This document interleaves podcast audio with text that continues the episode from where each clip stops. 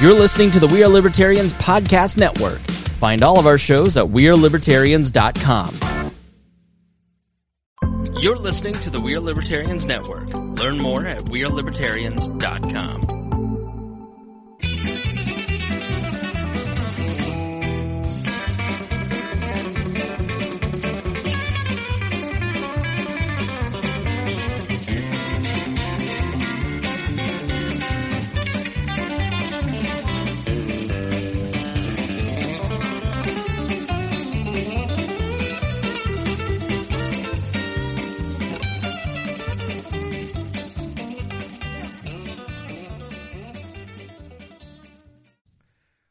Welcome to the Boss Hog Liberty podcast on the We Are Libertarians Network. I'm your host, Jeremiah Morrill, and as always, I'm joined by our co-host, Mr. Dakota Davis. What is up, Jeremiah? Man, we are uh, we're in episode 74. 74, one away from 75. This is the third to last episode in the guest bedroom studio. it's it's still awesome though. It's it's like it's Yeah. so slick in this in this very fairly small space. it's, it looks so much bigger on television. it does. It does. Yeah, people watch and then they come in here and they go, "Oh dear God." This Yeah. is if this was my bedroom, I'd complain. It's well, you live the Fisher's lifestyle. Yeah, well, I mean, they they haven't. This is the size of a closet in your neighborhood, I'm sure. uh yeah. Yeah, yeah. Uh, uh, Brett Bittner is watching. Yes, that is Steve Horwitz. That's his voice. You guys remember him? Probably 30 episodes or so ago. Yeah, it was Steve, Steve ago. was on the show. Steve was uh, first on on episode 45. So almost exactly third. 20. Yeah. There we go. Uh, I got to finish the read. Our show is about our lives in rural Indiana. It's a show about folks who are involved in politics, and we promise that our episodes are going to be a fun and an easy listen. We interview people who are influencers, elected officials, political experts, and folks we just find interesting. The uh, the interesting guy, I suppose, would be Chase Peyton over on my left, on the right of the sh- camera. Hey, Chase, What's up, man? you doing all right? Yeah, I'm okay. Yeah. We uh we once again uh the fourth chair is a backup plan. We uh we were hoping to have Chris Galt, uh the the OG We Are Libertarians co-host and uh we had to make a flying lead change. We say in the horse business, a flying lead change switching from uh, Thursday to Wednesday. It, it tossed out Galt on us. So uh we got Chase who's always down to party. I'm the backup. I don't have a life, so it works out. you know you know who Wally Pipp was? You know don't. Wa- Wally Pipp was Oh, the guy the who baseball played, guy, man. baseball player that Lou that that Lou Gehrig replaced when he began his Iron Man streak, right? So you know there we go. you're, you're Lou Gehrig. That's right. Sweet. Chris Even is, I knew Chris is that, Wally Chase. Pipp, yeah. You got No, Wally I Pipp. I was gonna Yeah, say. Wally Pipp. Right. So uh, yeah, so we were going to have Galt on, and the uh, one of the topics we had to we're going to talk about today with Steve. Uh, this is a teaser. Uh, is we're going to talk about this notion of buying local versus buying at the big chains like Amazon or Walmart or somewhere, and trying to decide: are you supposed to support the mom and pop shop? Or are you supposed to go to the big timers? I do love Walmart. All right. I love Walmart? So there was this there was this argument we got into. Galt is uh, incredible, and if you're a we're libertarians listener, you know that he can argue to the wall for no particular reason. And uh, it, you just described every libertarian I know. Uh, yeah, uh, and God, we love him, but he he has this he had this ability to just to just be irritating as hell, and I'm like, Uh, also, every libertarian I know. so we're going to teach you a lesson, Chris, and we're going to have a show, and we're going to bring in Steve, the Ball State economics professor, and he's going to explain. We didn't even know what your opinion was going to be on this, right? But we digging in, we're like, Steve's going to explain to you why you're wrong, and you're going to sit there and defend it. And uh, and now here he's not here. Did you hear that? Did you hear that little noise that Steve made?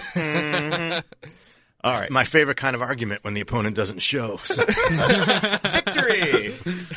Uh, so uh, I, I guess at this point we're probably supposed to talk about the show a little bit. Uh, Dakota, Patreon, we got uh, people in Oh, there yeah. helping us out. Of as course, we always. have the Patreon plug that we if. Uh, just a big thank you always to the people who support us on Patreon. Uh, if you want to get in on that club, you get all kinds of bonus content. You get, uh, I'll send you some stickers and refrigerator magnets and maybe a poster in the mail. Um, yeah, you get all kinds of of, of goodies and uh, and uh, really really quality, really quality bonus content. I think. first rate. Yeah. First and rate. uh, so thank you, of course, to everybody who who uh, donates monthly because that is uh, what keeps the show going. We, you know, that's what pays the pays the bills and what's going to keep the lights on in the new studio. Um, and of course, we are looking uh, at other options to fund ourselves. So if you're a small business owner uh, or a big business owner, then you can uh, contact us and uh, we will get you set up with all kinds of uh, opportunities. So there's a survey. Uh, Dear Leader Chris Spangle provides for us as always, and uh, we're as, as we're libertarians is looking at uh, commercialization opportunities. We're included as well. There's a survey, and we've been getting information and feedback back from the fans. So Yes, we, we talked about that a little bit last week, and we got some reports and some information. Uh, real quickly, what do we know about the people? What do they like? What do they hate? What's the what's the problem with this Well, show? I can tell you one thing. The reading uh, of the complaints. The biggest thing that I think that I, I learned from this is that no one cares about the quality of the website. Nobody gives a damn. No, nobody nobody cares at all. Yeah. nobody no, nobody uh, nobody cares about what the what the website's like as long as they can uh, click on the link and get to the audio. That's all they care about. Uh, but we had some really good likes and we got a ton of feedback. I was very very uh, honored that the people took the time to do this because it was not a short survey No, in the least. no. I took it for We're Libertarians, and I'm a I'm a cast member, and I thought, oh my god, I'm going to quit 20 percent through. I did one. Yeah. Did you? Did you? Mhm. Hmm. I think that we know which dislike he had. Need more chase?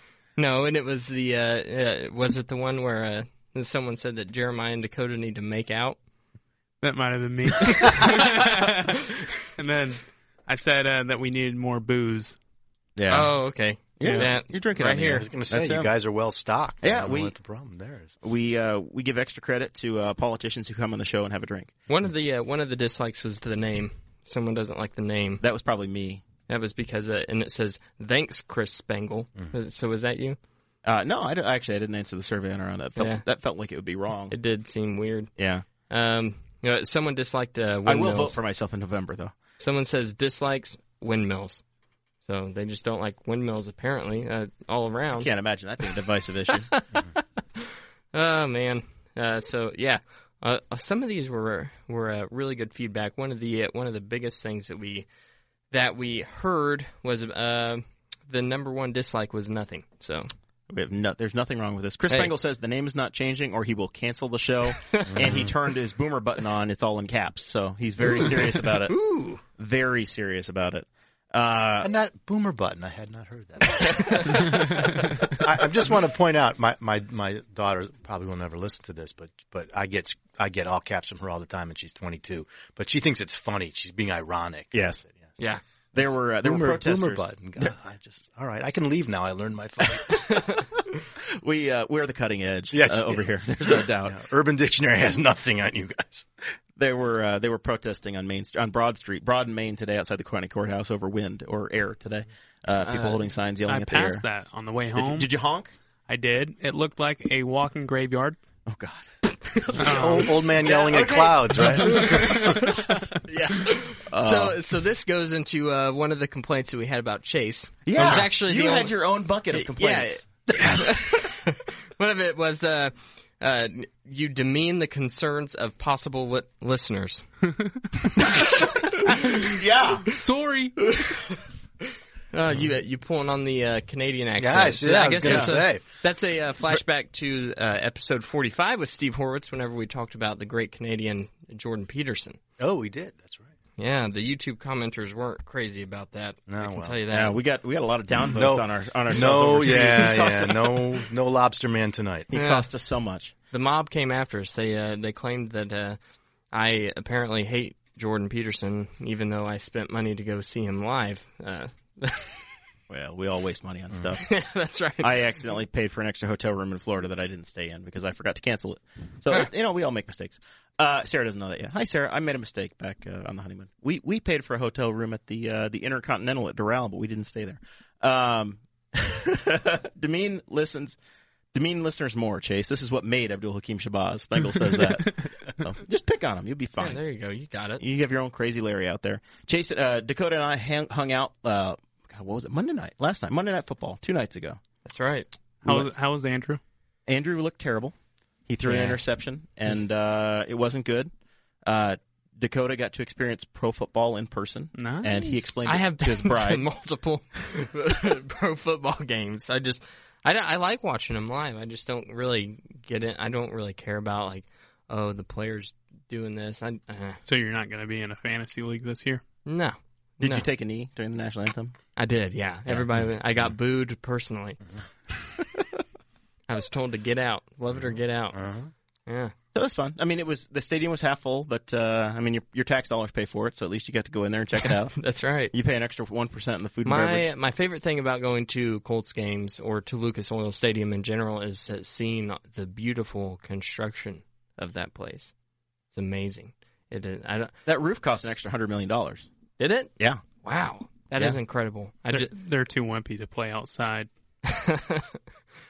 Are there any uh, current pro football teams that exclusively play outdoors? Chicago Bears, uh, the Green Bay Packers. Yeah, Dakota he's, yeah. has No, I'm no not even going I have there. no idea. I don't two. know. Dakota has That absolutely an no hon- idea. Like That was an honest question. eighty-five percent of the NFL plays outside. Yeah. Really? Yeah. Exclusively? Cincinnati, Well, Nashville. I mean, Exclusively, I mean, if their they're home on- field. Yeah, their home field is, is outside, right? the only Okay. domes that are left are Houston, Indianapolis, Detroit. Detroit. Um, Atlanta. Atlanta just built another new one, I guess. St. Louis is gone. They don't have it. Minnesota built a new one. One, right. So, And I think that's it. So yeah, five even, or even? Green Bay, right? Yeah, Green Bay outside. outside. Yeah. Yeah. Seattle used to have a dome. They got rid of it. Um, the Rams were a dome team, and then they moved to Los Angeles, so they're outside. I don't know what the uh, what the new stadium is going to be in uh, in in Los Angeles or uh, Las Vegas rather. Yeah. So anyway, uh, breaking news: the uh, county commissioners have passed the wind ordinance. So if you're uh, if you're watching this and weren't paying attention, they did pass the wind ordinance. So. Uh, Hmm. uh, Surprise. there you go. Yeah. if, you, if you didn't read the paper and know that one was coming, um, you uh, you probably should have read it again. One of the uh, one of the big things that I noticed during the Colts game, as I, I was I was sitting there watching it, were the amount of flags that were thrown for uh, what seemed like minor things. Now I've, I've said it before, and I'll say it again during this episode that I think that we should force our pro football players to take steroids, and then uh, before the game, two days before the game, we don't allow it. So then they get rage, and just go out there. That'd and be I- awesome. That would that is real entertainment. That would, that's like three hundred stuff Look, yeah, with the gladiators. I, I wrote a Indianapolis. I two things about about this. I, I did a, uh, a program for the Institute for Humane Studies, Learn Liberty, using uh, football and fantasy football to teach basic economic principles. So that you can, I think that's available online still. I'll look maybe after, and you can you can see you can link it up. But I also wrote an op-ed. I think it was in the Dallas Morning News, arguing half seriously, right, that if you really want to take the injuries out of football, take away the helmets, Yeah, right? Yeah, there we go. Yeah, I I mean, like it's, that. Yeah, it's the same thing. You know, it's this. It's the Peltzman effect we call it in economics. After the guy talked about seatbelts, the same way. You wear a seatbelt, you drive more dangerously, right? Cause Yeah. accidents. Yeah. So, so if you could go back to rugby, right, and uh, Yeah, exactly. Yeah, We always Yeah. joke about NFL or uh, race car drivers. They when they get out of the car, if they're going to throw punches, they leave their helmets on, right? Right, right, right. They don't. They don't fight. Uh, Yeah. Fight out there uh, without them on.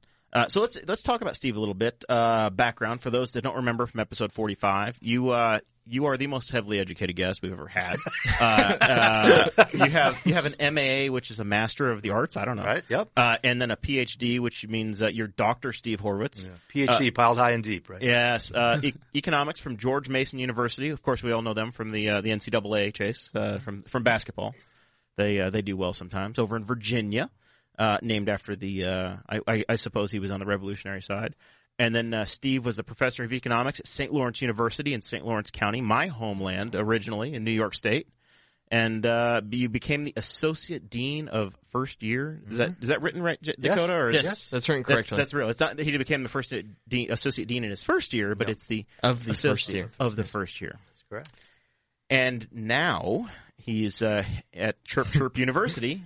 Uh, he is now formerly known as the John H. Schnatter Distinguished Professor of Free Enterprise at Ball State. Uh, your school was in the news recently, so as you Slightly. said, you are now the Meat Lovers Distinguished Professor of Free Enterprise That's at what Ball I State wanted. I University. wanted it all along. I wanted to be the meat lovers. I get, we were just talking today about what'll happen. I mean, I, eventually I'll get a new name to go with my distinguished professor, but but you know, there was there was a when when I knew it was going to be Schnatter a couple of years ago or whatever. I got the job. I said, look, I got to be meat lovers with the double cheese distinguished professor, right? Something like that. Right? Just no pineapple. Cause No, Yeah. pineapple on pizza is Yeah, wrong. that's wrong. Yeah. It's evil. yeah.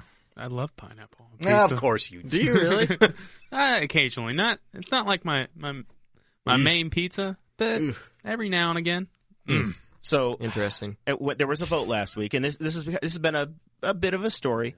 Uh, Indiana, uh, Ball State University is a is a state school in the state of Indiana, so there's a board of trustees, and some of them are politically appointed. Uh, so there was a, an original vote uh, to not make any changes after some statements were made by uh, by Papa John himself, and uh, the Indianapolis Colts and Ball State University chose to keep their association, and then I don't I didn't follow the inner politics of it, but there was a second. It was brought up a second time before the Last board of Thursday, yeah. trustees this last week, and uh, so they voted I think eight to one, and uh, the one no vote was a was a Ball State graduate uh, who was an appointee from uh, Milroy, Indiana, um, Jean Ann Harcourt, who's a longtime uh, Republican volunteer, uh, has been big in Rush County politics for years and years and years, and runs uh, Harcourt Industries. She was appointed by the governor at the time, who was Governor Pence, who's now the vice president. So it, as always, these political things just kind of Yep. dri- dribble up. So there's an angle that now this is all the vice president's fault. That his person voted no. Oh, I haven't heard that one. That's good. Everything's his fault. Well, yeah. so- I mean, you want to talk about this now? We can talk about this Yeah, now a let's- little bit. Yeah, yeah. get into it. I mean, I, so yeah, the board reversed themselves, and I'm and it wasn't a surprise really. Uh, after they they were so there's four schools that had Schnatter centers, right? Louisville, University of Kentucky, Purdue, where it was brand new, like March, brand new, and and us. Uh, the two Kentucky schools immediately dissoci- deschnattered, as I like to call it, dissociated with him uh, right away after after he made his comments uh, or used the word that we're not allowed to use, uh, that you're not supposed to use, and uh, they did right away. Purdue and Ball State didn't respond right away, and on the same day, Ball State said we're sticking with him. Purdue said no, so it left Ball State as the only school who was sticking with him. That's a tough place to be. He's an alum, understandable, but the reaction was so strong. I think uh, both from alums in terms of saying we're not giving you any more money, this is the wrong decision, and also on campus too. The Black Student Association wrote a, a very, I thought, very well done and and and sort of thoughtful response to it uh, about why this was a problem and, and what could be done about it. Uh, other student groups were upset, and I think I suspect uh, that the president all along thought the board made the wrong decision. I think the president would have liked the board to have gone with the other schools, but the board didn't. Uh, and I think the, the, the, the just the the fact that they were sticking with Schnatter meant that anything having to do with diversity or race on campus just wasn't going to go anywhere productive because all of those groups were just going to keep bringing up Schnatter. And I think the president recognized that. I suspect what happened is that the president put some very heavy pressure on the board to say, I, I, I can't do my job. I can't do the things that I was, you know, hired to do unless, you know, with, with, with that name still hanging there. So they reversed themselves. Um, Why why do you think that they they uh, made the decision to keep it at first? That I, I suspect that this is, goes to Jeremiah's point. I suspect that the board uh, is heavily, you know, it is heavily Republican. I suspect they wanted to resist the sort of perception of you know political correctness and blah blah blah. I and I do think there was some sincere, also people sincerely thought he apologized and that that you know uh, they could make it right and that he wanted to do right by Ball State. I think Sch- Schnatter, by the way, uh, could have. I don't know if it would have saved the situation, but were I him, the moment that the board agreed to keep him, what I would have done is say, okay, what can I do to forward issues of diversity and inclusion on campus? For example, Ball State's building a new $4 million multicultural center. It's not quite, 4 million isn't under the couch for Papa John, but, but 4 million is not a big deal. He could have said, I'll pay for half of it, right? I'll pay Right. for all of it. The, the black students asked for more stuff on, on, on minority entrepreneurship, which, by the way, the Schnatter Institute has done and will keep doing. But even without, even beyond that, Schnatter could have said, I'm going to come to campus and do some programs for students of color. I mean, there's things he could have done, right? Immediately to say, look, I'm genuinely sorry. I, you know, it, it, you misunderstood the context of what I said, whatever. Right? But he didn't do any of that. And I think in the absence of that, it was, it was pretty it was easy a, yeah, it was still in, in poor taste. Yeah. It didn't it didn't fix anything, and they Yeah. they knew that the battle was going to keep raging. Yep. And uh, one one important note that I think that I wanted to make during this was they didn't just drop the name; they Yeah. also returned the donation. Yep. So, so yeah. So a couple things. Uh, this is where it gets uh, interesting and tricky. Uh, so yes, they tur- returned his money. Um, it turns out that the money. No, they returned his money. Well, they did. They took the name off, including off of my because off my job. right? Which I'll note, by the way, I found out by watching the live stream at the Muncie web paper website. Right? No one called me to say we're going to do this, so I didn't. And I heard this the same. Well, it would have been collusion if they. It would have been corrupt if they had told you ahead of time because they, we can't. we can't do that. It's a public aside. meeting. Put that aside. Yeah. Uh, the so so the good the good news here is that uh, the funds that support the work that I'm doing in the economics department with, and with my colleague Todd Nesbit come directly from the Koch Foundation. They they were not Schnatter's was not Schnatter's money. So the fact that he's getting he the, that the university is returning his money affects my work absolutely not at all. Um, and my salary and research money and all that stuff. Is, Your your work is still safe. It's just that you now they can they can sell they can sell you to the highest bidder. Right. Well, right. So, right. So I, I got I got no name on my on my chair now, right? I go find someone to, to fund it, right, and get their name on it. If you want the Jeremiah Morrill, you know, you can. Hey, hey, The, yeah, the uh, Boss Hog Liberty there you Distinguished go. Professor. There you go. now we're talking. That's also- I mean, I wanted the FA Hayek professor, but the boss boss hog liberty. uh, We, we don't have the millions that Yeah. that uh, Schnatter did. But yeah. whatever. So, but but so the good news is is Well, that, that all that stuff John going to. John Wayne used to say he used to work for twenty dollars a day and he used to work for five dollars a day. And if, if there's not a twenty dollar offer, maybe it's five dollars. will get it. Yeah. Uh, So, the good, so it's good. The work will continue that we're doing, So- and, and I suspect it will grow. So, So while we're on the college topic Mm-hmm. and controversies, I'm going to make a little change here in our show note order here because we have a we have a special guest that we're going to line up, uh, and it's uh, Purdue University. Uh, they got themselves in the news with uh, with their all the students have gone back to school. Uh, I, I assume freshmen reported this week or next week at uh, at Ball State. uh, we started class on Monday of this week. You're So, already in. yeah. So uh, we're going to have Mason uh, Mason Rottinghaus on, or uh, whatever, however you say his name. Rottinghaus. Rottinghaus. Yes. Uh, he's a Tri alum, Henry County guy, and he's a first year student at uh, at Purdue. And we will we're going to play with the sound Hello. here. Mason. Yeah. We all right, Jeremiah Morrill, Boss Hog of Liberty show. You, you are What's on. up? You are on live with uh, Jeremiah, Dakota, and Chase, and uh, Steve Horwitz of uh, Ball State University, the professor. And we're just uh, just introducing your segment here, talking about you being a first year student at uh, at Purdue, and you went to something called Gold Rush. Is that right? Yeah, it's called Boiler Gold Rush. It's like a freshman orientation week. So, uh, what what kind of things happen at this event? Uh, I mean, throughout the week, they just have like sessions. You learn about the school, you learn where your classes are. They get you to communicate with new incoming freshmen, and I mean, it's honestly a great program. So, are, uh, do you have to uh, do you have to go to the through Gold Gold Rush or uh, there was because there were all kinds of different stories going around as the uh, the presentation uh, is mandatory and some people saying that it was uh, a voluntary thing to go to.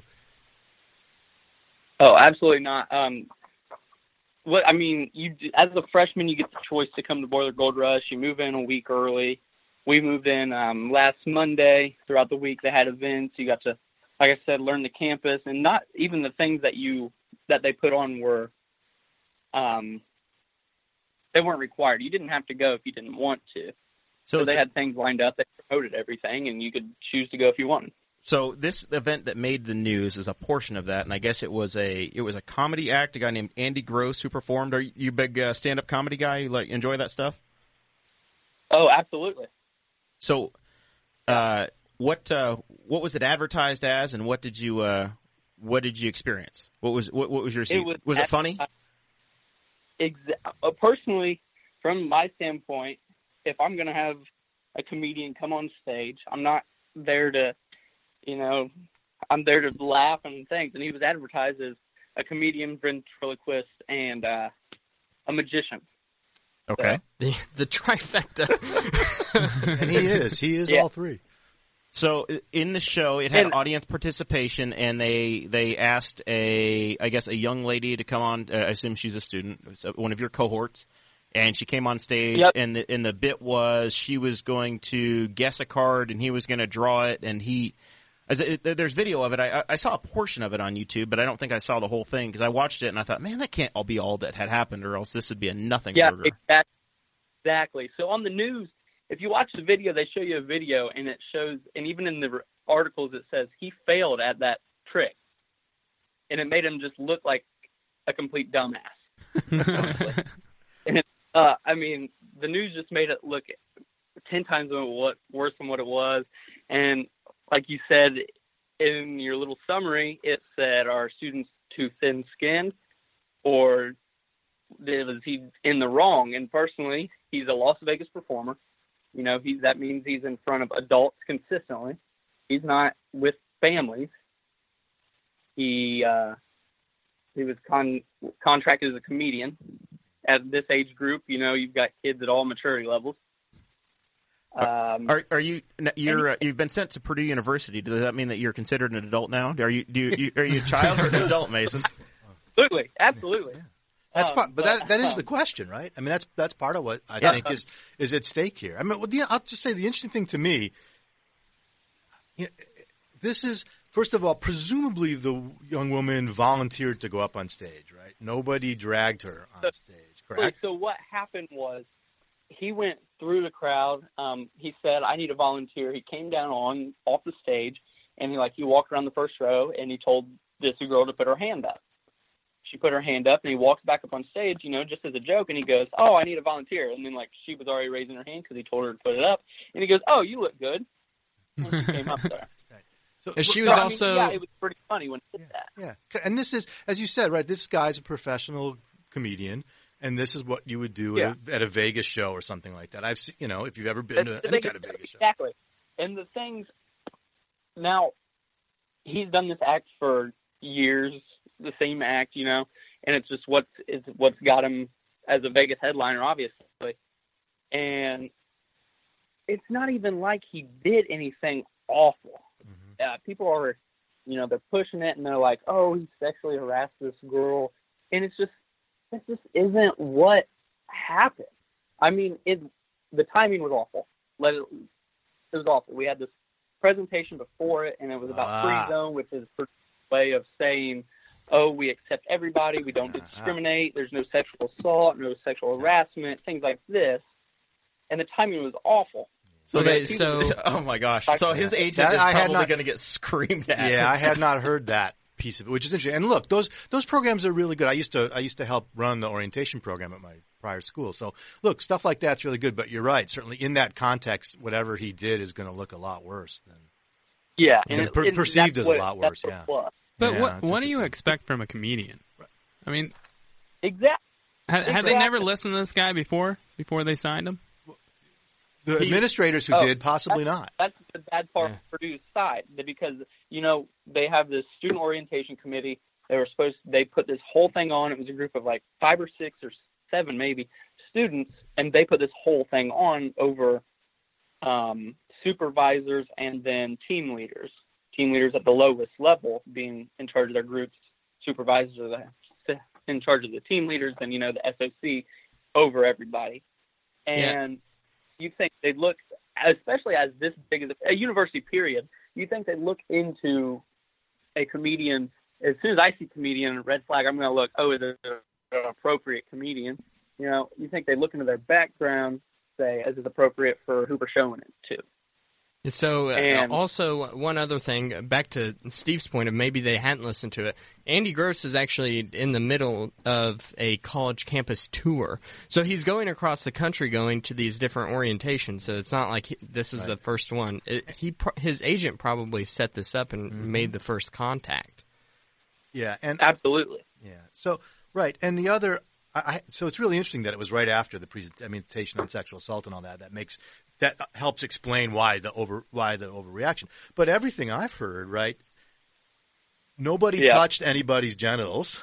People made. Oh, he, I no. he made jokes, but nobody touched. And no, she wasn't forced in any meaningful sense of the word forced to do anything. This is Exactly. right. So if we think, so the interesting question for me is compare this. I don't know if you guys have followed this case at NYU with the famous feminist philosopher who who has been accused of female, has been accused of of, of uh, sexually harassing one of her male graduate students. Yeah, I think I saw the yeah, headline. yeah. Across. so right, and but but what's interesting about all of these, th- what real harassment involves power relationships, right? That's ultimately what it's about, and I just don't see that here. This is a comedian doing an act. He didn't do anything. In my view crosses the line. I mean, it's you know you can say it was in perhaps poor taste, but that's what comedians do. Comedians fail all the time. Right, That's not. right. And he didn't. I mean, right. And in some sense, he didn't fail. If you've This- seen him do this- the trick, This, it, this right, yeah. joke is designed to fail because Right, he's supposed right. to he's supposed to get the wrong card, Right. and then the punchline of this thing was, well, at least I got a free feel out of it. Oh, Yeah. that's not even the thing though. He he he intentionally made it look like he failed. Yep. He said, "Oh, at least I got a free feel out of it." That was the punchline of the joke, and then he finished the trick, and her card popped out of that deck that was drawn onto the paper. Yep. Yep. So what happened not- w- a- after this happened? Was it a thing that went on Twitter and people started working out, or was there immediate booing, or what was the crowd Well- reaction at the moment? I, I as soon as like as soon as she came off stage, one of the members of the two of the members of the SOC, the Student Orientation Committee, walked over to her, and I could see up there like because I wasn't so far away, I can see. I saw up there they were talking to her like something was wrong. Then I saw a few of the team supervisors walk out of Elliott Hall of Music, and I was like, something's wrong. And I just waited for it and waited for it, and nothing else like that even happened. So we get through, you know, halfway through. He comes out in the audience to do another trick, and um, he's asking for volunteers. And he walks up to a girl and he says, "Stand up," and she refused, wouldn't do anything. And he said, "Fine, be like that," like just messing around. And then she stood up and like tried to rip the microphone from his hand, and he just pulled it away and kept walking and went to another one. Then this girl, he asked another one, and she wouldn't stand up. So at this time, I knew they're protesting whatever his act is going to be. I knew something was wrong, and they've been contacted by um, one of the SOC members, and in the end, I, I found out they were. So we were sitting there waiting. He finally got a volunteer because a girl just got up and volunteered, and the trick wasn't even bad. You know, it was just a normal magic trick, and he turned like a, a tissue rose into a real rose, It- and he went back up on stage. Later on in the show, you know, he was um, cued as well labeled as a ventriloquist. At no point in the time did he bring a puppet. He brought one out and it didn't come. I mean, it was good, but he um had a dog and he blew up a balloon and then made the dog like fly off his hand. Like, I mean, he just threw it off. It was done. But then he's like, man, I a puppet. So he got another volunteer, and you knew he knew something was up too. So there, another girl didn't step foot on the stage. He started calling guys. Uh, so he gets up there and he goes, "Well, there's one condition. You know, usually when you're a ventriloquist, um, the dummy sits on the lap. You know, the ventriloquist's lap, and it just, you know, he's sitting there, he's waiting, he doesn't do it. He goes, he starts backing up, and then, then he he makes the, um, he says, "Back that shit up." That's what he says. So he likes to sit down on him, and you know, it's like everyone. That's when the majority of the people walked out. They all took offense. People were yelling, dropping the bomb at him, you know, in the crowd, booing him. And then everyone got off stage, well, out of the place. Not even everybody. And it said in the news we were instructed to leave. Not once were we instructed to leave. And it said the music was played over his performance, and not once did that happen. So did he actually call himself the Matt Lauer of Magic? Uh, yeah, he did. He did. He did. It's a joke. It's yeah. So what's it been like? Is it is it died down, or, the, or do you have you have news crews out there talking to everybody? Uh, You obviously get the Boss Hog Liberty, which is a big deal in I- your hometown, honestly but haven't I haven't seen one. Hmm. Um, you know, everybody's talking about it over here. I'm, I'm, I'm just like, in, Yeah. in this day, I'm only 19 years old, and like, it's just like, you know, people always are always worrying about stepping on each other's toes, and that's what that was. I mean, everyone just gets butt hurt anymore. Well, and the thing is, like- a part of it too, right, is that people have, especially again, coming on the heels of that presentation, sometimes have difficulty recognizing context, right? The, this is not the Yeah. context of, say, a boss, you know, go, uh, you know, Harvey Weinstein, right? Harassing actresses who he has power over and who he can get. I mean, this is a very, very different context. Even if the even if you think the the physical behavior was a problem and it's not clear it was, but even if you think it is, right? Again, it's in a really, really different context of, of someone essentially volunteering to come up on stage and be part of this. You, if you get up on stage at a live performance anywhere, you better be prepared that something You're- you're, like you're gonna, could you're happen. going to get embarrassed, right? You're, You're going to get of the show. embarrassed. Yeah, yeah, you're part of the show. That's right. And Um, it's not it's just what you guys have seen and many people have seen in the video. He places, she places her hand. He doesn't take her hand once, touches her once, Right. takes her hand and puts it on his leg. Well, she does, or herself. She didn't have to. Well, Mason, thank you very much for, for hey doing Mason, this, man. Mason, I got a couple questions for you before you leave. Uh, I have a cousin thinking about going to Purdue. Uh, how good is the food there? Well, personally, I just came back from the dining court before you guys called. Nice. What'd you have? Um, you know, I, I had a nice uh what I have sloppy Joe and some chicken, some Mm. cookies, chocolate cake and icing. One out of uh, ten. No, wait a minute. Wait a minute. You you were an athlete at Tri, were you not? Oh yeah, that's different here. Yeah. Yeah. so apparently you're giving up on that dream now, and you're just working on the freshman 15 in the first month. Yeah, freshman fifteen or freshman Yeah. thirty. It depends on how I feel. What what like we say is you know when the marginal cost of food is zero, right? You're just going to keep going. From one to ten, Exactly. how good is the food? Uh, depends on the dining court.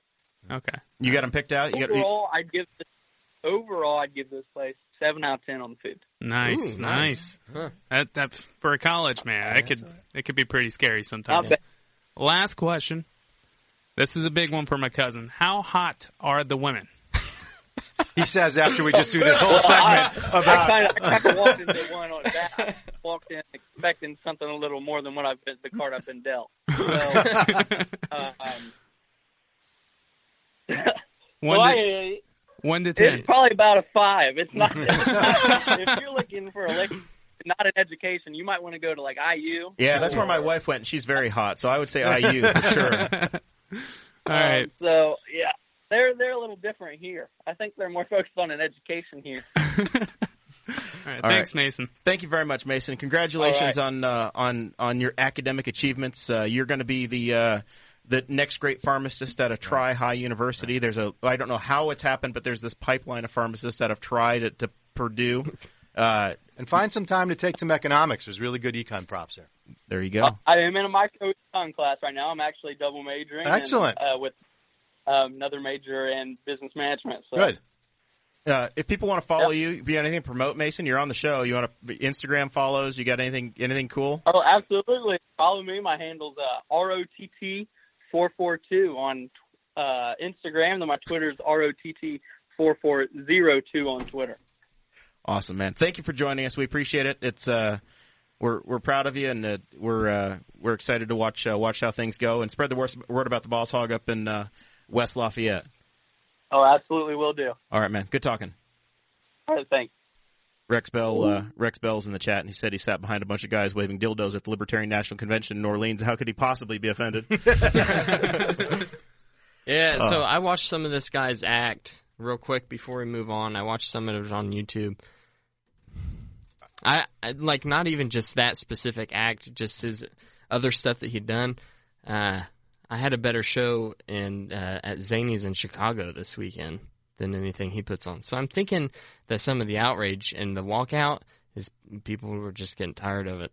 Well, it, it, that was new information. I had not heard that they'd just gone through sexual harassment training, Yeah, and then you send, really then you send this this guy out there. So they're all like, ah, "See something, say Yeah, something," right, and here right. it is. Yep. No, I think that's I think that's exactly And the, right. the poor guy was set up to fail. Right, understand. Yeah. I mean, understandable in one sense, even if it's part of this whole. We've seen all these other comedians say how they won't play college campuses anymore for just this sort of reason. But yeah, this this to do that, to have him do that act right after that presentation, not surprisingly, they're gonna they're gonna read the the, the thing differently than you might. You have to wonder if that didn't cross his mind beforehand. Like, maybe I should. You also have to know whether he even knew the schedule, right? You Oh, don't yeah, know if that's he true. even knew that, right? So that's uh, You parachute in, and you yeah, Yeah, right, exactly, you- yeah. You, don't know what you're getting Yeah, into. doing, I mean, he's, he's like you said, he's on the road doing all these shows. You just pop in, into your show, pop out, right? What do you know? But yeah, get- so so It- yeah. It's been this theme, and it, between between the Papa John story and and then this thing at Purdue, and now Bob Lamey, the you know the guy who's been the voice of the Indianapolis Colts for 32 of the 35 years he's been in Indiana, uh, and he used a word apparently that's uh, that's been reported in that media. St- the it's being it's it's percolating out, and and you're getting different reports and getting the full story. Um, it is a very it, it's a time of change. Yep. And it, the language that you're allowed to use, and the things you say, and the settings you say them in, um, it's it's we are very reactionary as a society. Yeah, we yeah, and sometimes with justification, right? I mean, you know, you can't do you can't say the word Schnatter said, even in a context where you're not calling someone that, and expect to not have consequences. You just can't. The word the word is too toxic. You know, other kinds of things like like the Purdue thing we're, we're talking about here, right, are are more complicated. Uh, but you know, even there, and understandably, in some sense, in the world of Me Too, you can see why people would overreact. Uh, I mean, I think this sounds to me like it was an overreaction, but you can understand it, and and it's that you know the pendulum will start to swing back. I think at some point we'll hopefully get to a more reasonable place. But the danger, of course, is that one of the dangers of making big deals out of nothing is that then everything starts to be nothing. And we don't want to be there either, right? I mean, we really do want to put the Harvey Weinsteins in jail. We want that to happen, right? But if everyone starts believing, oh, it's all, you know, politically correct left wing nonsense, right? That's not good either. So I think it's it's important for us to be careful and look at the details, like we've just been having that conversation, and figure out exactly what's going on. We will continue this conversation. We'll uh, we'll we'll announce now that next Thursday uh, we're gonna have stand up comedian on the show. Yeah. Uh, magically, uh, it, this is literally the way it worked out. We plan our stuff months in advance. It seems like, but uh, Chris Bowers.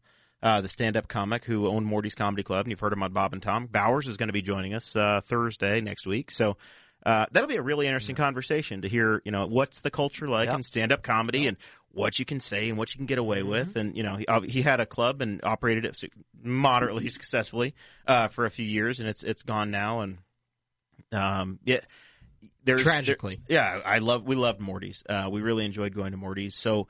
Uh, but we're going to talk to Bowers and, and talk about what stand-up comedy has in the future and, and what you're allowed to do and, and this dance you do with language because that's a part of the act or the skill in comedy is you go to listen to those shows to dance on the edge and to have have some fun and man it could be a career ender Yep, it's yeah. just it's it's Knowing where the edge is is the problem. My my daughter is a is a comedy writer and performer, uh, and and I know that that you know as a woman in particular, right? You're you're struggling with that. You're struggling with try to make your way in what's still a male dominated profession. So yeah, it's uh, it's a challenge. Yeah, absolutely. All right so now let's, we're let's ready get for into the, the, main topic. the main fillet The meat. Are you're going to upset any of the vegans that listen to the show we, we go that way It's all right. Protest me. I dare you. as long as it's locally sourced Right, organic grass-fed Koger beef I don't think Koger beef is grass fed. they eat in the field uh, they have some grain too but they eat grass All right, well, but they're not not 100%. exclusively. So we had There's this that word again. conversation. We talked about this a minute ago. We kind of teased it. Uh, Chris Galt was going to be here, and then and we accidentally got Chase instead. Thank you, Chase. My bad. We are libertarians. Just printed some T-shirts up about a month ago, and we, Chris Spangle did the same thing that we've done on this show, where we have a special event. We have some T-shirts. Uh, that are available for purchase, limited run. You order your shirts, and then they get direct shipped to you, 20, 25 bucks a piece. The show gets a cut. We do well. You guys get your merchandise. Everybody's happy. Those are done through some dot .com website. Uh, Galt said, "You are a terrible person. You should have found a local supplier and ordered 200 T-shirts or 300 T-shirts and paid for the T-shirts and mailed them out and sh- shipped them, and you would have made more money, and you would have supported, a local, business." That was his biggest thing was you uh, supporting the local business owners because somehow, Steve, in our society, there's this entrenched idea that if you if you buy from Walmart or from Amazon instead of buying at your local uh, boutique or whatever, somehow you are not you do not have the moral high ground Yep. uh, comparatively to the other people. And so that's a, that was the whole argument that we started having with Galt, and it was like, and the crazy thing was is that one of the other co-hosts on We Are Libertarians works, there. Yeah, worked works for the company. .com. But it doesn't matter because it's not a locally owned business. And we hear people say that all the time. We, we, it, this is a little bit of a sidetrack, but it's we don't want these global corporations coming into our community, right? Uh, you know, but Boar's Head has hundreds of jobs in our town, uh, but they're not owned here. Their headquarters isn't here. One one Walmart Supercenter, four hundred to five hundred jobs. Yes. What's what should be happening? How should we be looking at this, Steve? Well, um, I, d- I noticed I was looking at the show notes. Um, you, I wrote a piece on this a while back for for FEE somewhere. I'll, I'll dig it up for you guys. But but I, okay, so a couple of things to think about. Um, when there's the, I think the problem with this is people want to grab the moral high ground for buy for shop locally. And what I would say in response, you don't get the high ground. It's not that it's wrong to shop locally or that it's automatically better to buy from Amazon or Walmart or whatever. There's trade-offs all over the place. I just think it, to say one is clearly better or more morally right than the other, that's the problem. So just as a couple of kind of responses to the usual arguments you hear, um, the, the, the claim that it's more environmentally responsible to buy locally consider a couple of things. If you go to Walmart or Target, you can buy everything in one trip, right? That's the cool part. You go to Costco, you get a living room set and a bunch of salmon, right? I mean, it's okay. you, you, and you make and one trip and the grill to cook it on. and the grill to cook it on. And you make one trip in your instead of multiple trips, right, to all kinds of different places all over the place. Even if you order from Amazon, you order multiple things, it comes in one of those white Amazon vans, shows up at your door, right? So so there's plenty of of environmental savings that way. And it's not like, you know, the the giant truck that it's being shipped from wherever, right, is not the fact that there's one more package on it doesn't make that much of a difference. In fact, there's some studies that show it's even cheaper to to send stuff long distance. There's, there's food mile studies that look at, look at this too. So so that that's not that I think is not really good. The environmental argument is not going to fly. Um, I think the other thing to think about is it's usually the case that the WalMarts and Amazons are cheaper. And if you're if you're buying some But there, that th- now th- th- there was a, there's a group that's going to jump in immediately and say they're cheaper because it's on the back of the labor that they pay low labor and they beat up well, on their okay, suppliers. Come back to that in a minute. But but assuming for the moment it's cheaper, right? That's that's savings that people that local people have that they can now have more money to spend also on other local stuff. Years ago, when I was living in New York State, you'll you'll recognize this story right away. Uh, I was living in Canton, and they were going to build a, a Walmart uh, supercenter up in Potsdam. And so I- I was asked by the local Republican committee or whatever to, to be on a panel presentation to defend Walmart, which I was happy to do. And uh, the it was great, by the way. The crowd was about three to one pro Walmart, right? Um, and the, my favorite moment was the, the one of the women on the anti Walmart side was a local preacher, uh, and and you know she got up and said how she con- how she tells her parishioners all the time, right, that they should keep you know con- small footprint, consume you know little and locally, and and and, and, be anti-consumer and all that. So I, I got up at my next turn. I said, I said, look, that's great, and you're welcome to tell your parishioners that. But the moment you try to put that into law, I have real First Amendment concerns here, right?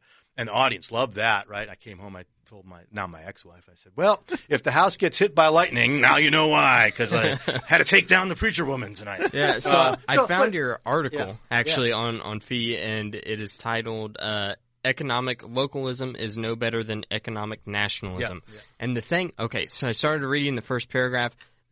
Okay, listener, the thing that I love most about reading Steve's work is his wonderful vocabulary, and I I love your use of language and. Uh, uh, so, like the first sentence is, as Black Friday has continued to expand in recent years, one response to its orgy of discounts and deals has been to promote the following day. Yeah, so I I love that. Right. Well, thanks. Uh, I, so, so I think, and I think that's so. So for me, that's that's the that's the part of the issue here is is that these like Walmart and all these the big box stores, Amazon's a little more complicated, but they offer opportunities, both work opportunities and in small towns like you, you know, in St. Lawrence County, right? One of the one woman got up at this presentation. I have two two teenagers got up and said, "We need jobs," right? But one woman got up and she says, she kind of says, "Look at me." I can't go into the boutique stores in Potsdam or Canton and find anything that fits me. The only place I can go to find stuff that fits me is Walmart, right?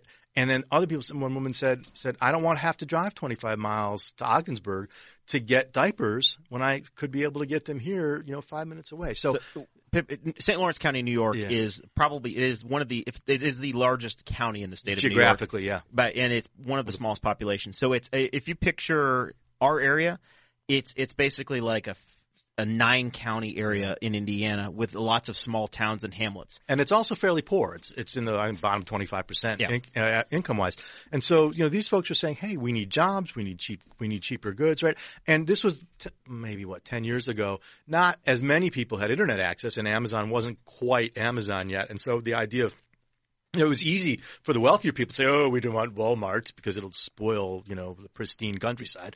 When they had internet connections could shop that way, or they traveled a lot. Like they, you know, I was my family's in Detroit, so we would go to Detroit every once in a while. We get some stuff that we couldn't find locally. But if you don't have those if financially, you don't have those opportunities. Having a place like Walmart, right, is is great. So and the other thing to remember about these, it's not like the people they hire drive in from 500 miles away. These are your friends and neighbors they're Right. hiring. They Yeah. are local businesses. That that's the part we that's 450 jobs that are going to people in your community. I'm going to stay with Walmart because I know Walmart the best. They also give back, right? They sponsor all kinds of you know little league baseball teams and all kinds of stuff like that. They're really involved in the community. So sort of to argue somehow that the only people making money out of this right, are sort of far off whomever's. Also remember who owns Walmart stock? Lots of institutional investors. That's your retirement program, right? So, mm-hmm. so again, the, the, the notion that somehow these organizations, you know, the Walmarts and the Amazons are, don't have a local component to them. Oh, and I know the one other thing I want to say, back to Jeremiah's point from earlier. Okay, so Walmart a few years ago came out in support of raising the minimum wage. Now, why would Walmart do that? It's relevant to this sort of they you know they they, they don't pay their workers enough. The reason is that Walmart pays their workers more than the mom and pop stores do, right? And so they they want to raise the minimum wage because it'll hammer the mom and pop stores. So one of the things to keep in mind here, you know, if you want to argue, well, Walmart keeps their prices low because they don't pay their workers very much. Actually, they pay more than the mom and pop stores do. That's why they want to see the minimum wage go up. So, you know, and and again, if you're living in these towns, as I did for 27 years, right? Finding employment opportunities for young people is really tough. When you get Walmart in there, suddenly you got something. Well, and the consumer the consumer benefits from having the store there. Uh, Rushville, the next city south of us here, about 20 miles south of Newcastle, where our studios are. Uh, they had a small. They didn't have a. They didn't have one of the supercenter WalMarts. They had a small Walmart, and it closed last earlier this year. Now the people of the city are disappointed and mad that the products they would buy at Walmart they can't get, so they have to drive to Newcastle or Greensburg to go or to Shelbyville to get those products. Yep. Yep. So- Yeah. So whenever I was writing the show notes, um, I I gave us a list of all of the of the top arguments that that came from a paper that uh, that is titled uh, "Indie Impact Study Series," a national comparative survey with the American Booksellers Association on. Uh, yeah. ah, Uh-huh. yeah. So th- this is where it's all come from. My favorite point that they made was point number two uh, in in this paper, which is you conserve your tax dollars. And the argument that they made was somewhere along the line of shopping in a local business You shop your, you save your tax dollars. Yeah, it says that if you shop local, then you're not driving as far. And So therefore, Less wear and tear. Yeah, less wear and tear on the infrastructure. And I thought, how ridiculous is that? Do you know how much how much money in taxes the Walmart down the road is paying? Right. and again, go back to the Amazon argument. All right, you want to be more efficient use of the roadways. Put everything in one truck instead of 40 people taking their own Uh, cars. Steve, that's right, not yeah. even going to be an issue in ten years. We're just going to have drones doing Right. it. Well, that's there even better. Right. Even better. Yeah. So I mean, yeah. I, I, look, all of this said, this doesn't mean it's a bad idea to shop locally, right? It's perfectly fine. In fact, I'll just tell you a quick story up in Fishers, right? Um, when we moved up there, I was looking for you know t- hardware store type stuff, and one of the interesting things about where we are, we're like on one sixteenth, uh, one thirty first in Allisonville. Um, there's no Lowe's or Home Depot that's really close, right? It's 15 minutes to the nearest one, which is not terrible, right? But it's not like around the corner. And so I was kind of, I thought this is weird. Then I realized there's a small little do it center on Allisonville Road and 116th. Yep. Five minutes away. You know Local hardware shop, Yeah, yeah. yeah. Five minutes away. And I went there one time. I was like, actually, said, this place is really nice.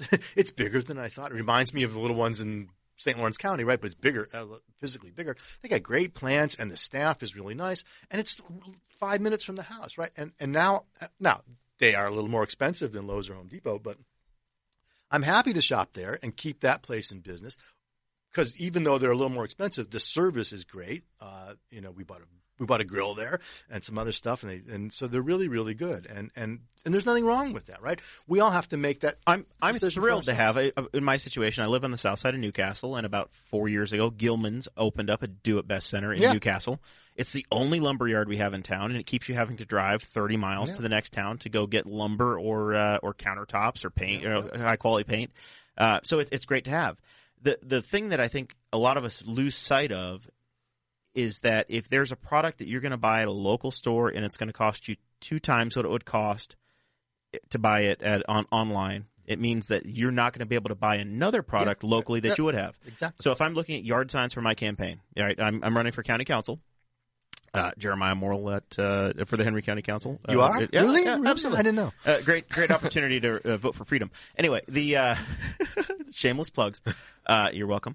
The uh, I, I'm looking at yard signs. So if I'm if I'm going to look at a local vendor and they're going to charge me five hundred dollars for yard signs, or I can go online and buy them for two hundred, it means that I can spend three hundred dollars more that I've raised on something else, and I may be able to select a local vendor, and then they get get that work still gets done, Right. and the campaign benefits and even more product are sold. Right, and I want to note, and this is, I think, a point that's in the FEE article that Dakota pulled up. This is the exact same logic with international trade, right? That when we buy, if I buy Chinese-made TV cheaper, I've got money left over in my pocket to buy perhaps U.S.-made stuff that I otherwise wouldn't have been able to buy if I bought. It. So, so again, right? I mean, it's, it's which the- raises our standard of living. Right, yeah. Everybody's standard of living Right. got better because now I have two of something. Right, right, and and let's note by So you're way, richer. That's- right, you're richer. and and the Chinese got better off too, right? I mean, you know, the fact that I bought the, the the the Chinese made TV means there's a bunch of Chinese workers who are doing better than they were too, and arguably they are in the they need it more than we do, but you know that's uh, Right, uh, like uh, like the I, Pencil. yeah, You, you know, like uh, yeah, in the FEE article, uh, you did write about that, and I uh, forgot we were going to talk about iT-shirt with Chris. yeah, we were going to. yeah, We, that's he was right. going to Ah. go to- totally locally sourced, and we're going to Yeah. make him grow his own cotton, Yeah. and and dye his own wool, or you know, uh, get Yeah. his own dyes, and and and pr- Yep. do everything local. He's going to do everything locally. You brought up uh, Ben Powell's book called uh, "Out of Poverty: Yep. Sweatshops in the Global Economy." Um, yeah, I, I, I, I've read a little bit. You've written about this before. By the way, Ben will be one of our speakers in the spring, uh, Really? at Ball State. So that's just a little plug for that. Are, are you still putting all of your lectures online? Uh, all of my my class lectures. Yeah, Yeah, the same ones. I'm, re- I'm I'm teaching online again this semester.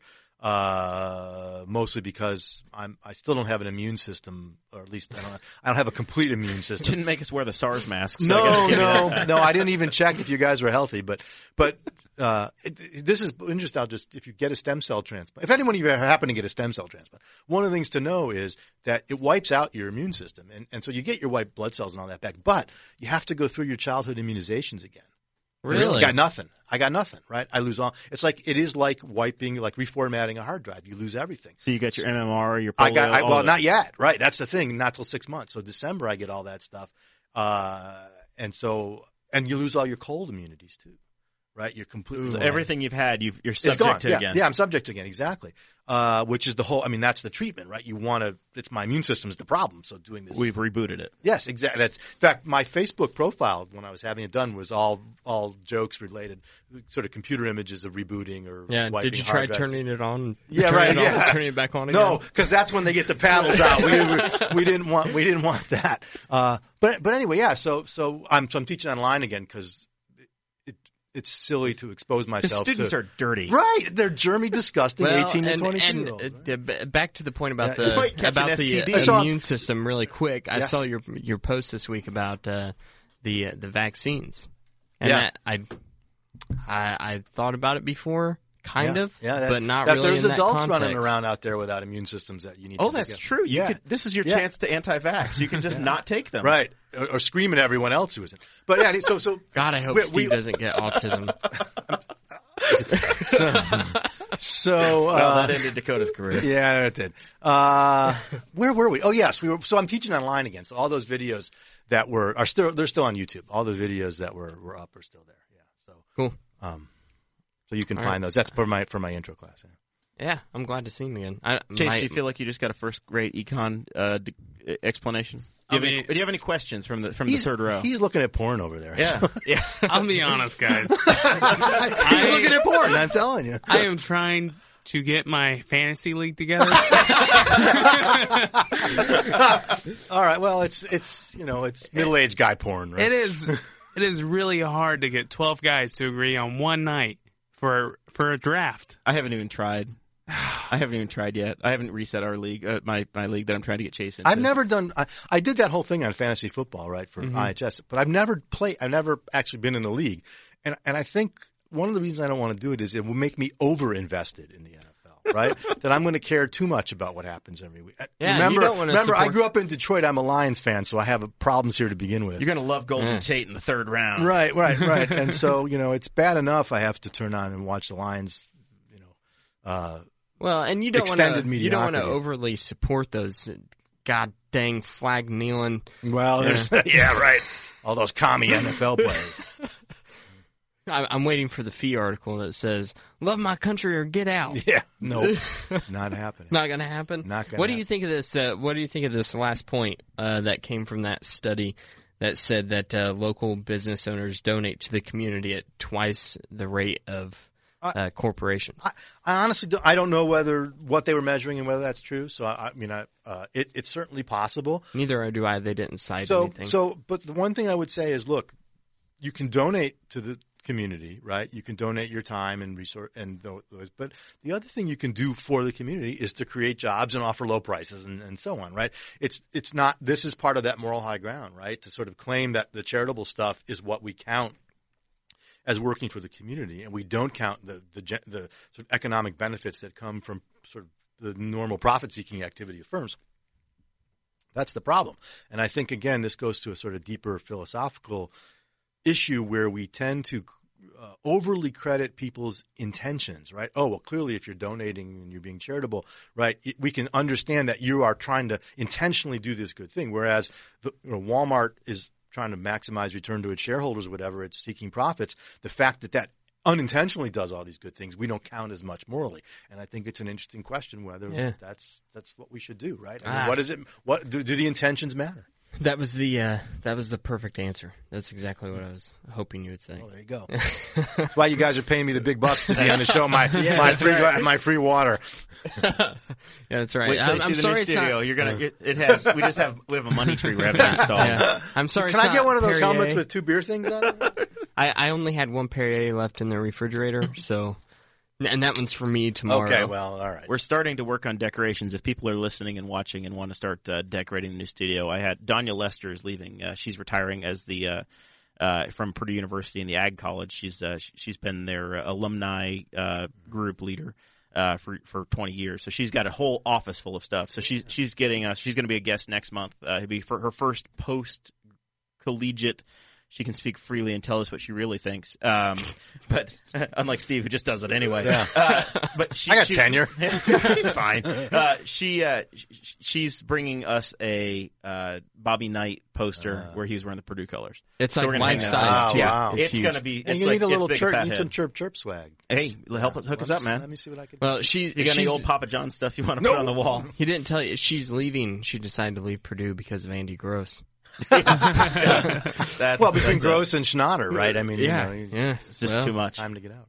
Just too much. Hashtag gross is gross. That was the hashtag trending on Twitter. Yep. Have you ever Uh, generated a hashtag? Have everybody protested you enough to create a hashtag in No, anger? no, but but I will. I, when I was at St. Lawrence uh, in the late '90s, when the when the sort of anti WTO and anti free trade stuff in Seattle and all that was happening, there was a faculty member in the sociology department who had sort of whipped his students into an anti free trade frenzy. And, and I had just moved from the econ department over to my associate dean job, and the secretary from econ calls me one morning. She says, "You need to come over here right now." And I go over there, and these guys had uh, this, these students had uh, chained the doors to the econ building. uh, they had put crosses out on the lawn for all the people that free trade had killed, and drew like chalk, you know, chalk coffins on the on the ground. And they were passing literature out, and and Wow. uh, and I walked. And I walk by one. One says, this one says to me, like, do you know what gets taught in these econ classes? Not knowing, right?" And I'm like, Yes, I do. Do you? It's not clear, right? Because uh, and and the the the, the Watertown TV station was out, so it was a WTTY? W W uh, WNNY. Yeah, WNNY. You said all of the people that free trade has killed. Yeah, because capitalism. We know capitalism kills people, right? It's evil. Yeah, right. Yeah. So- never so it mind was- it. Never yeah. mind the 110 million Right. people that have died from uh, well, right, the communism, centrally and controlled yeah, yeah, economy. Yeah, we don't count them. Have they? Have, has anybody talked to you uh, or asked you about uh, at this uh, trade war we've started in agriculture and what it's doing to our soybean farmers? We had some. We had some, some bean guys in here a couple months ago. I, I no one's. I haven't done any media, local media or anything on it. Um, I've seen some clips of Indiana farmers being pretty upset, right? uh, and getting That's getting- the you know getting as really we killed by it. As we as we've raised these tariffs on steel and aluminum, the you know that's the right hook we've sent, and the retaliation has been on Right. on soybeans, Right. which has caused uh, pricing to drop. So Right. these guys, it, Right. soybeans are a, an annual thing, Yeah. right? So you've you sold your crop last year, and now you've got pricing locked in this year. So they're they just know something's coming, but you haven't sold anything yet.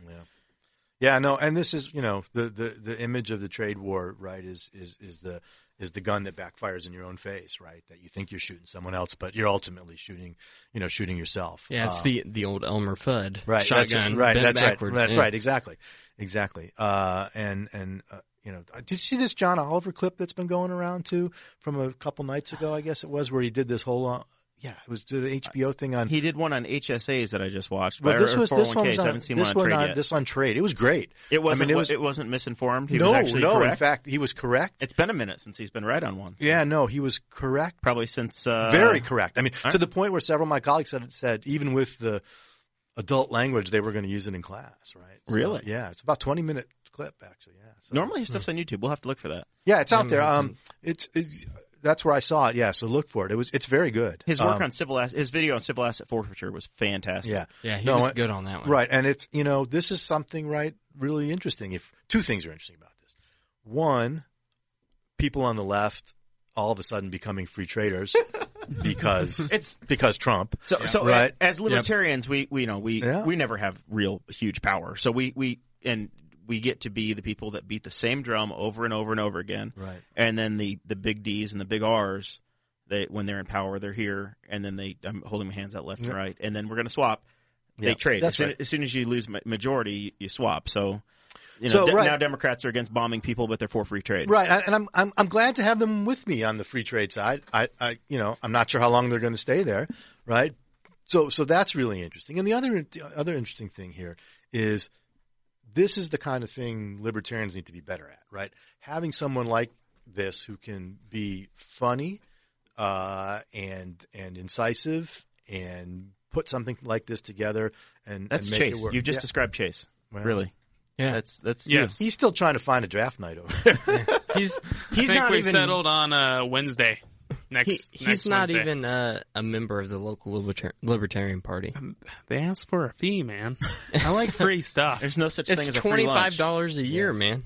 Okay, so we were talking we were talking a minute ago about civil asset forfeiture, um, uh, and in the group chat, whenever we were, planning this, is uh, the, from the Cato Institute, Indiana came Oh, yes. in uh, number three of overall personal freedom. Freedom in the United States of the 50 states, yeah. Yeah, do you know how they uh, map that out? It's a it, it's a really They've got a lot of factors that right, put into this. very thing. Yeah. precise. I mean, the weights are down to like 0.01 percent of the total, right? And it's got a lot of stuff in it. And personal freedom's like 34 percent or something of, of that. So they're, it's they're not- looking at regulations, Yeah. personal freedom, economic freedom, Right. lawsuits, land policies, Right. marriage, education, fiscal. right, um, marijuana policy, I mean everything, right? And so Yeah. Yeah, I was I mean, crimes, to- health insurance, all I'll kinds be of honest. stuff. I, I was surprised to see Indiana number three. I was I was. I was not surprised to see New York number fifty. uh, not at all. I was surprised to see number three because, econ- I mean, economic in the in the recent uh, uh, economic freedom of the world index. When I looked at the states, Indiana I think was number nine, uh, and I wrote a.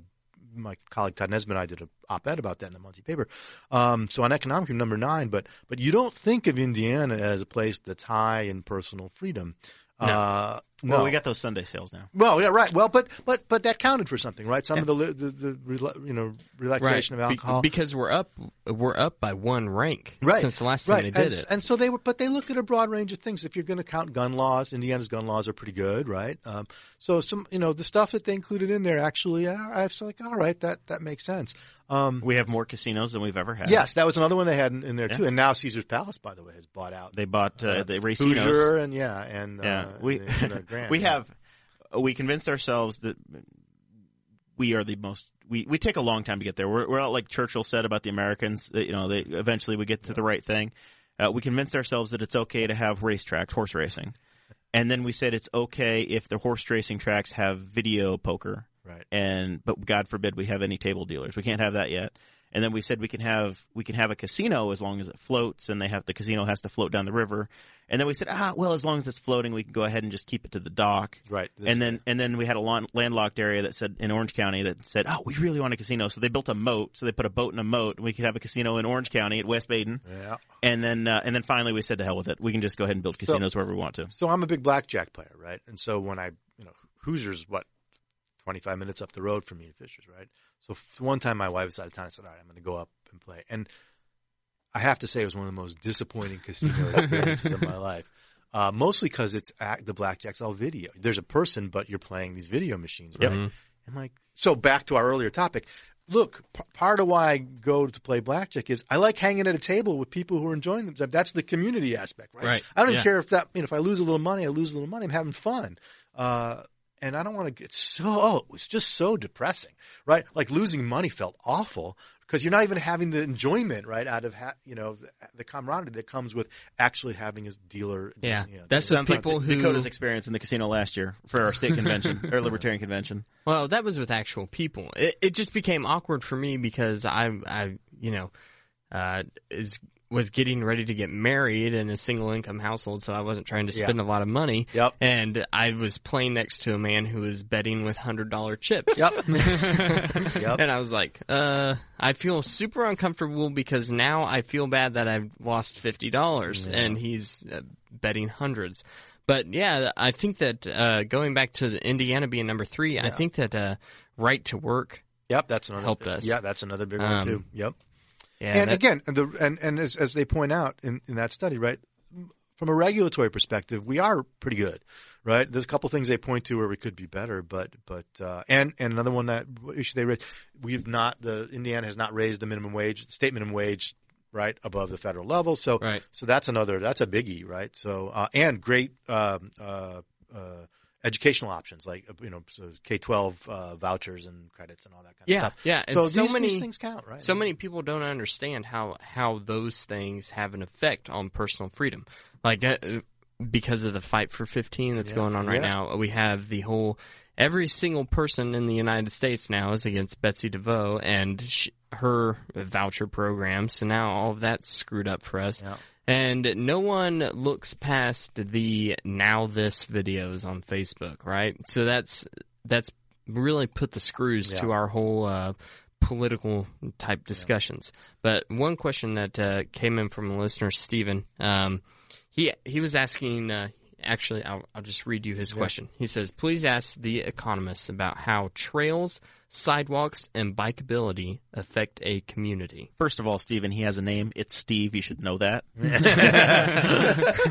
easy to remember. Yeah. Um, that's an interesting question. So I, I just in where we live in Fishers, just finished this bike trail that runs essentially from Conner Prairie right down 131st, then down Lantern Road, and then kind of goes right into the municipal complex where like the library and all that stuff is. Uh, and already now that it's done, there's people out there biking and walking, and I think it. I think those are good amenities to have, right? And I think one of the things libertarians perhaps don't talk enough about even if you're inclined to be an anarchist libertarian, it seems to me anything that reduces the size of government down to the most local level possible is a good thing. Yep. So it's it's much you know it's harder I think for libertarians to complain as much about local government stuff. Often it's done better, not always. Often it's done better, but you have the ability to move, right? I mean, you, if you don't, if I'm a pissed at Fishers, right, I can move. No, not to Carmel, now. but you, can go to know, where- Westfield. Westfield or Yeah. Noblesville. All right, Yes, that's okay. Never go. Carmel. So, just so quick, just a quick story on this because I'm talking about this. Fishers has a great farmers market, by the way. If you've never been on Saturday mornings, great farmers market. Carmel has one too. The difference is that Carmel's farmers market actually has a rule that says you may not bring dogs to the farmers market. Yep, I've been to Carmel's What? farmer, market. farmer's What? market. Right. That's why I go is to go hang out with the dogs. I mean, the food's nice and everything, but go hang out with the dogs. And it's just such a nice difference between Carmel and Fisher. Like these sort of, Hey, insider can't have any-" insider information. Jesse dogs. Riddle actually runs the Carmel Farmers Market, apparently, with his hatred for dogs and children. Well, okay, there you go then. So, but but that kind of stuff, right? I think to the to to our what's his name again? Oh yeah, Stephen- Steve. Yeah, Stephen Stephen. Yes, uh, I think it's que- it's a good question, right? And those things, I think they matter, uh, and those are ways that lo- if if you want to, if local communities want to attract people, right? what do you need? You need good schools. You need s- safety, right? And you need those sort of basic amenities, right? To, to the to the streets have huge potholes? No, good. Are the schools good? Yeah. You know, can you can you get down to the library? Yeah. That's all you need. You don't need these big sort of you know development plans and all this kind of stuff. People will come if you have the basics. Here in our community, we've seen some some very nice improvements happening. Uh, one of our uh, we've got like five elementary schools in in, in the New Castle School Corporation, uh, and they've been putting in sidewalks in front of the Riley Elementary School, the one in my neighborhood, and uh, our ma- literally main street, uh, the north south street, and then Riley Road is one of our main east west arteries through town. Uh, they're finally installing sidewalks there, and it's a great thing. Those are being installed now. I wish they went another 500 feet south to my neighborhood, but uh, eventually they'll get there. Uh, but it's a it's a big deal, and it, it makes it does make a community more walkable. So they've they've done a lot of work to try to make bike paths happen and walking. That's it helps with the uh, with accessibility and And when you think, I mean, you know, again, even as libertarians from a sort of tax perspective, whatever, these are not expensive things in the big picture. Better that than you're than you're th- throwing, you know, subsidy money at all kinds of corporations who are going to not do anything productive, right? Those aren't going to bring those aren't going to bring permanent jobs. Those aren't going to bring residents in. Right, I mean, you know, and and even with the schools point, it's not necessarily that you have to think in terms of public schools. If you have a locality that, and if, and if the state allows for some flexibility for charter schools and so on, right, let the localities open it up as much as possible. It's about school quality. It's not about necessarily whether it's public or. So the city here Yeah, has uh, Aaron Dickon, friend of the show, has been talking about trash. This has been like his issue. He they had a trash ordinance. There was this thing about are we going to pick up large trash? When's it get done? That the, he he and the mayor have been having this discussion, and and now they're saying okay, we've got a large trash ordinance in place, but now every time the city because the city runs its own trash company basically, they have their trucks and they run their schedule. So if you live in the city, you pay twelve dollars a month, and the city picks up your trash and takes care of it. So you're on their schedule and I and they and now they have a program. Well, we're not charging enough money, so and we can't replace trash bins. And if the, the lid gets messed up, they've got this list, and you're stuck on this list for years, and you can't get new things. And you're supposed Shocking to be able, you're that the city, to, is- yeah, right? Yeah. you're supposed to be able to get a free second tro- toter, but they've run out of toters. I- and you can't Imagine, imagine what nationalized healthcare would look like. So, so uh, Aaron is trying to solve this problem as, as local governments do. He's, he's, he's having conversations and saying, Hey, if we take the fee from $12 to $15 and we have a dedicated fee to replace these things, um, what, you know, will that solve the problem? And I'm, I'm talking to Aaron and, and I've been talking to him all week about it. I said, you know, I have private trash service. So I, where I live, I live five doors down from city limits. So I don't pay the city for my trash. I, they, they don't offer it where I live. I pay whatever I pay, $19 a month or something It goes to the same landfill. and it goes to the same landfill. I, I, it's directly with the landfill contractor, and I could choose from three different Yep. groups to do it. Yep. And I say, you know, if I if something happens to my trash trash bin lid because their their truck literally dropped the trash can today, the lid popped off. It's the second time it's happened. I called them. They send somebody out, and then a week within a week, my trash can lid is replaced and my bin works again. And If I live in meanwhile, the city, I have been waiting year. for a year and a half. I've been waiting 18 months since When- I submitted a request for two new trash toters. So, Hamilton County has multiple trash providers, right? So when we moved to Fishers, I contracted with one, not Republic, who is evil, uh, but a different one, and then found out like a couple weeks later, and I did not know this. We have a homeowners association that the HOA has a contract for the whole association. Oh, so you've got to go with them. with, with one with one company, but not the one I went with, right? But here's the interesting part. So I so I called the one I went with. And I charged the whole year ahead of time because it was cheaper, right? And I called them up and explained what happened. Refund like that, not even a question, right? We'll, re- we'll refund it. Let us know if you don't get it. You know. Blah. So again, the competition there, even though the HOA mandates that we go with the one, and then there and but the HOA could change that contract, right? So it's still, I mean, it's it's not that that that if they you know they mess up, there's still exit options. Uh, but the comp- competition, man, it's, it's good. The Yep, uh, it yeah, is. so I'm, I'm challenging the city, saying, "Why do you even have to offer trash service? Yeah. What What if you sold the trucks and you said, "Hey, you guys, you we'll say we have a rule: everybody has to have trash service. We have we, we made it. You have to have healthcare, right? Pick any trash service you want. I don't care which one you have, but you, have, you pick any one of the three, Yeah. and then you get you get better service. Yeah. Uh, Better prices, even better service.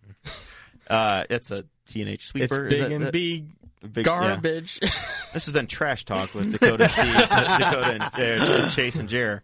Uh, Kirsten says that uh, she asked for a trash toter in 2010, and she's still waiting. Right, yeah. She's buying a new house So instead. It's just just to buy a new imagine house. just imagine what nationalized health care would look like, right? That's why I'm moving. Is it's easier to buy a new house? Well, the, the reality is, government has really good intentions. They want to make it work, but they can't react well. They can't just change their prices if they No, want and to. and you have a it's it's bureaucracy. So Yeah, even if the best of intentions, it doesn't Right. work well. Structural- It's because it is problems. designed to move slowly. It's supposed to move slowly, which is a good thing. It's not a bad thing that government moves slowly because uh, we obviously We'd be in bigger trouble if it moved quickly, yeah. exactly. so it's it's not that it's Aaron Dickens' fault because he But it is. communicates. It really is. Yeah. Aaron's, Aaron's fault. Right, Well, but, yeah, but of it- course. it is right. But this is an important point, right? And especially in these debates we're seeing now about democratic socialism and all that, right? I just had a piece out today uh, on Cato's website, libertarianism.org, on this. But these problems are not because people are evil. They're not because it's not that every democratic socialist is, you know, Stalin behind the mask or something, right? But that these systems have structural failures in them that even with the best of intentions can't do the things that that the peop- that people want them to do. Right. Right. And and that's and those are problems that aren't problems that can be solved by getting better people or getting more ethical people or or whatever. Exactly. Well, we're at that point where it's it's getting to be past Steve's bedtime. He, Yeah, uh, no joke. I got to drive an hour home, so He's yeah. got he's got a cruise. Uh, so I, I guess we'll start final thoughts. Steve, you have anything to plug? You want uh, anybody to Uh, read any articles? Uh, follow you on I social will, media. I, I will plug that one again. Libertarianism.org. Uh, I just had this piece out on, on, on democratic socialism. It came out today, so you can take a look at that. That's a Cato Institute project. Sometime soon, I think now maybe the very end of 2018, I have a big project with Cato on Austrian economics that has a series of video lectures and audio lectures and a book, a sort of short ebook that will be out from them uh, soon. Uh, other things to plug: uh, the the now the institute formerly known as. Uh, we will be beginning our our uh, lecture series on September 12th, Wednesday, September 12th, with a guy named Chris Supernaw, who's a philosophy professor actually at University of New Orleans. Will be talking about. Is he uh, related to Doug Supernaw, the country music artist? I do not know. Probably not. Probably not. Uh, Chris will be will be talking about uh, uh, incarceration, mass incarceration, and talking about some of the reasons why why we have it in the United States and what, what we can do about it. So that should be that should be good. And, and as we have more speakers coming, we'll uh, we will get that word out. And folks can the best place to follow me is on Facebook. I'm right at 5,000 friends, but you can always follow me. You can follow my public figure page as well. It doesn't get updated as often. Uh, and as I like, as, well, as you guys know from my Facebook page, uh, what is it? It's a 5,000 person economics seminar in a bar with really good food, uh, lots of good classic rock on. Uh, You're a huge Rush fan, I'm right? a huge. I'm a huge I Rush love fan. Rush. Yeah. So we got and and uh, uh, and really really good beer. So um, you know, come on down and uh, and join the party. Uh, if you if you have not friended me on Facebook and you do, send me a message that says you heard me on Boss Hog, and I will try to move you to the front of the line. There you go. There's a, there's a line. This is this is part of the perks for get for Yeah, Patreon, right? go. If you if you you know if you pay for support through Patreon, you get to the top of the line for Horwitz's friend request. Every So- time I I listen to Rush, I think of Bubbles from Trailer Park Boys. And you should. and you should. Yeah. Uh, so, have you had any uh, any other issues with the UnKoch My Campus people? Uh, it's it's it's been quiet on campus. Uh, it'd be interesting to see whether the Schnatter Palooza re- reinvigorates them. That's what I was the, interested the, in. the group of kids, I think, who were who were most active in that a couple years ago, graduated. So it was fairly quiet last year. There was a little bit about this time of year last year. Then it got quiet, and it's been quiet. I mean, the you know the the national organization poked a little fun uh, at me, us, for for being stuck with the Schnatter name in that sort of window where we were stuck with it. But now they can't do that anymore. So I, I you know, I don't know. Um, It's at Ball State. It's called the Progressive, Student, Alliance, yeah, Yeah. Is the, was the group, and they're ironically they meet in our building, by the way, too, in the business building, which is kind of funny. Uh, but they've been very quiet, and they have their own thing going on and their own issues that they're interested in. So we haven't heard much from them. I'm sure that they will be rallying around uh, what's her name, Cortez in New York, and the Democratic Socialist stuff and all that. Maybe though, though those, you know, maybe that's not radical enough for them. I'm not sure, uh, but it's been quiet, and I suspect it will stay quiet. And and one of the interesting things that sort of wake of the Schnatter stuff is that we're trying to uh, get a meeting with the Black Student Association and really sort of see what we can do to to find out where our missions overlap and see how we can. Yeah, work I had them. So a I had a help. We'd conversation love to hear about that. Yeah. yeah. I had a conversation with a member of the Progressive Student Alliance there, and uh, I I ended up. Oh, I asked him something about Bernie's Medicare for All, and uh, just having a friendly conversation. And he's he told me Bernie Sanders is not left enough. Yeah, no, so they are they're out there. That group is out there, and that's and, you know, thankfully, it's probably why they don't get much done. Um, but you know, too many meetings. Uh, but yeah, I'm, they've been quiet, which is good. I mean, you know, for from our perspective, we we're doing really good work with students, and we want to be able to keep doing it. Awesome. Um, but if they want to, you know, I'm happy to talk with them. I offer to them for. I've offered to sit down, and have coffee with them. My treat, not even Koch money out of my own pocket. Uh, no takers. not even Koch money. There we go. Chase, what's, what's up in your world, man?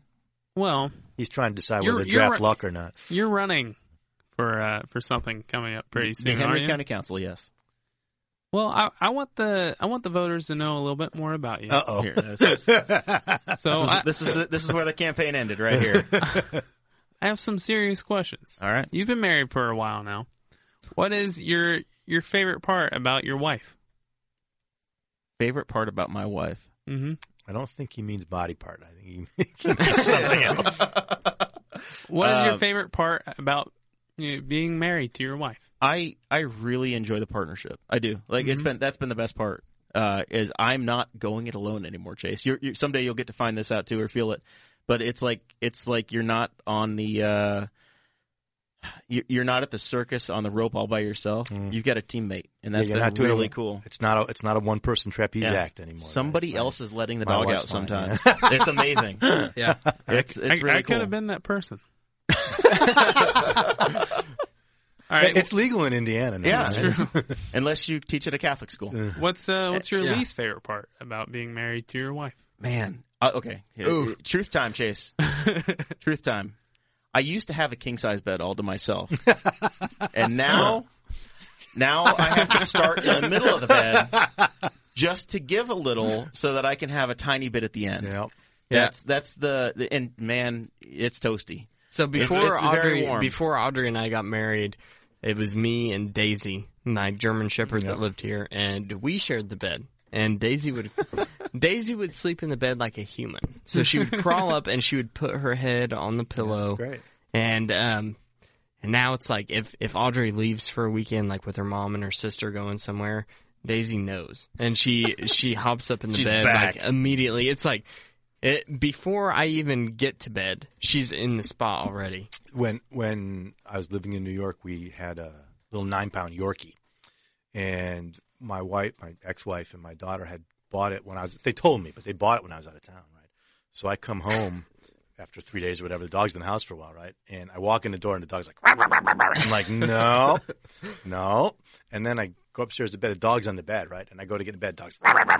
So no, no, I don't think you understand the relationship here. This is you're not. This is not yours, and you don't get to bark me at nine pounds out of the Uh, bed. yeah. No, that's just not happening. That that leads me into my next question.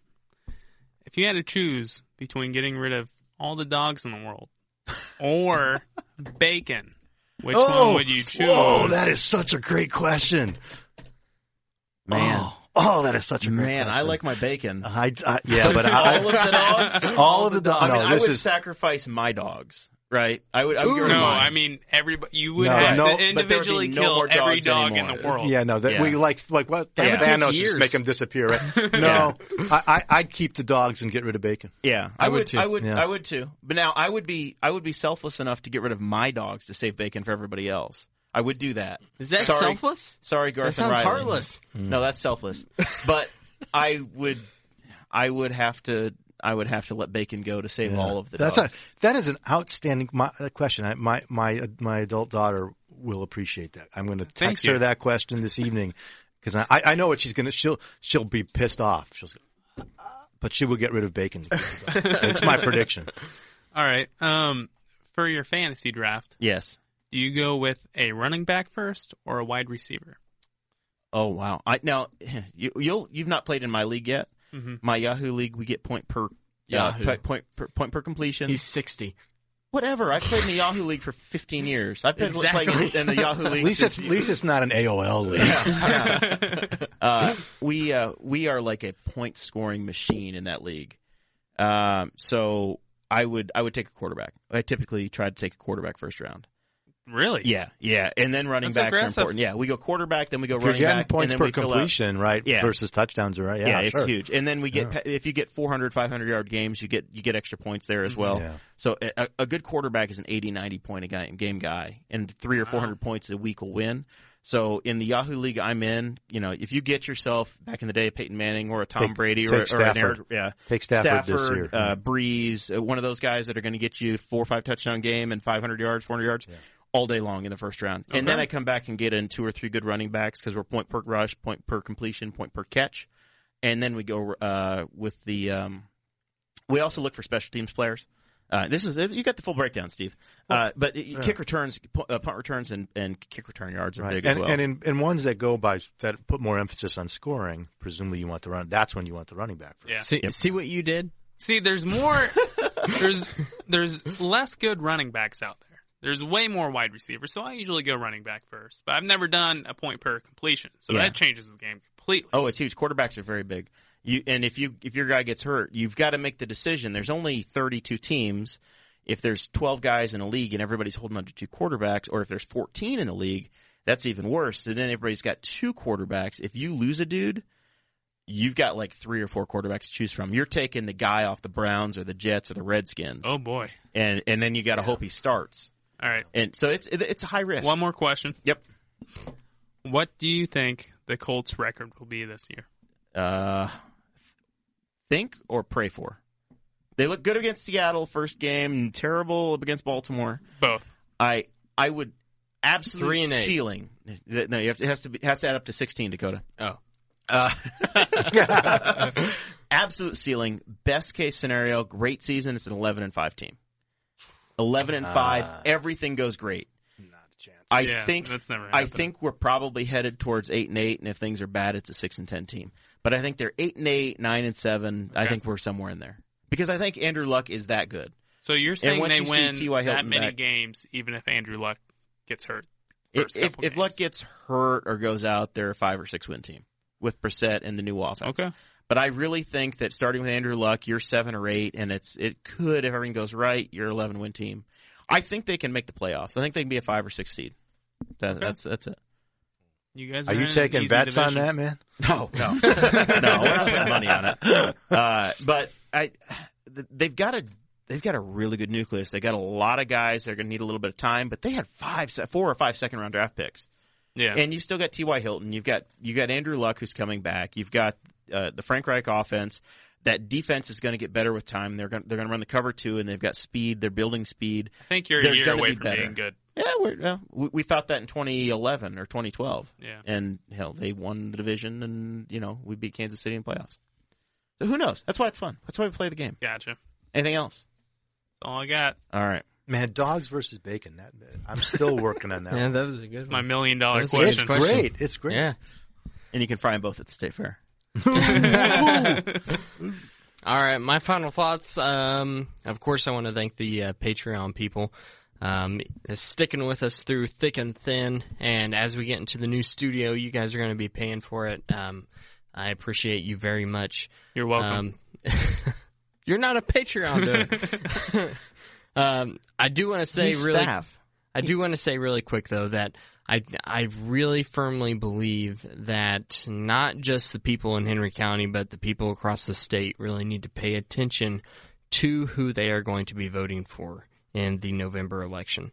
There has been a lot going on in uh, the world of politics right now. Um, there's a, a lot being said, and I, I firmly, firmly believe that in Henry County we have a great lineup for people who are going to be the best people possible to serve on the council to help get our budget situation back in order. Just like Clay Morgan said that uh, we need, you know, Chad Malico uh, gave Jeremiah a great endorsement, and I think that that Chad endorsed me.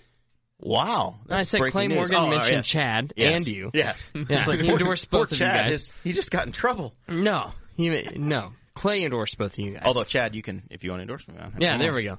But I, I think that it's really important. And the the same goes with um, Mark Rutherford, who is running for Secretary of State.